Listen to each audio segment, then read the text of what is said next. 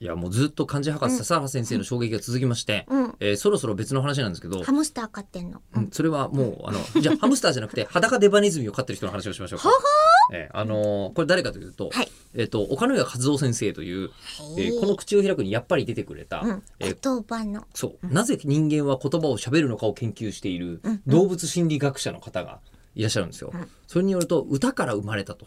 言葉はねっていう話をしてるんですよね。うんうんえー出ました。その岡野谷先生が、まあ、中村江里子さんと、えー出会ったことによって笹原先生はほらネタにしてるじゃないですか。で、えっと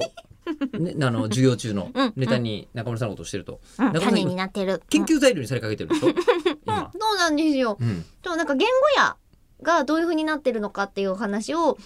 脳でねここら辺そはうそうそう脳はここで言語を処理しているっていうのは本当に分かってるから、うんなんか本当にそこをあの外からの外傷で失ってしまったりとか、うん血管が詰まってしまうと喋れなくなるという部位が脳にはあると、そこら辺が言語やであるとうん、うん、いうこと分になってかっるんだてけるどから。中村さんの言語やが尋常じゃねえんじゃねえかってい、そううこのこの人のこの言語やの発達している場所だったりとかんもしかしたらちょっと見てみたいねっていうお話がお会いした時にあってうんでじゃあ実際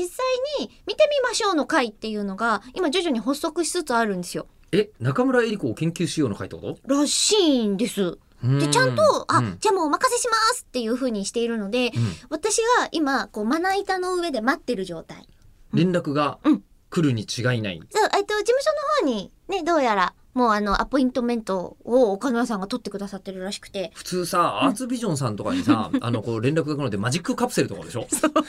そうですねあの音響制作会社とかでしょアニメのの音音響響制制作作会会社です学ね。が来るはずなのに、はい東京大学から来てるってことですかそうなんです。東京大学から中村江里子さんに発注が発注 が、来てるん だあ。なたの脳みそ見せてください。え、君の膵臓食べたいじゃないんですかそれだったらまだね、え え今のもなんか出演ですかまあほら無駄な無駄な今言語屋が働いてるでしょまた 今。ええ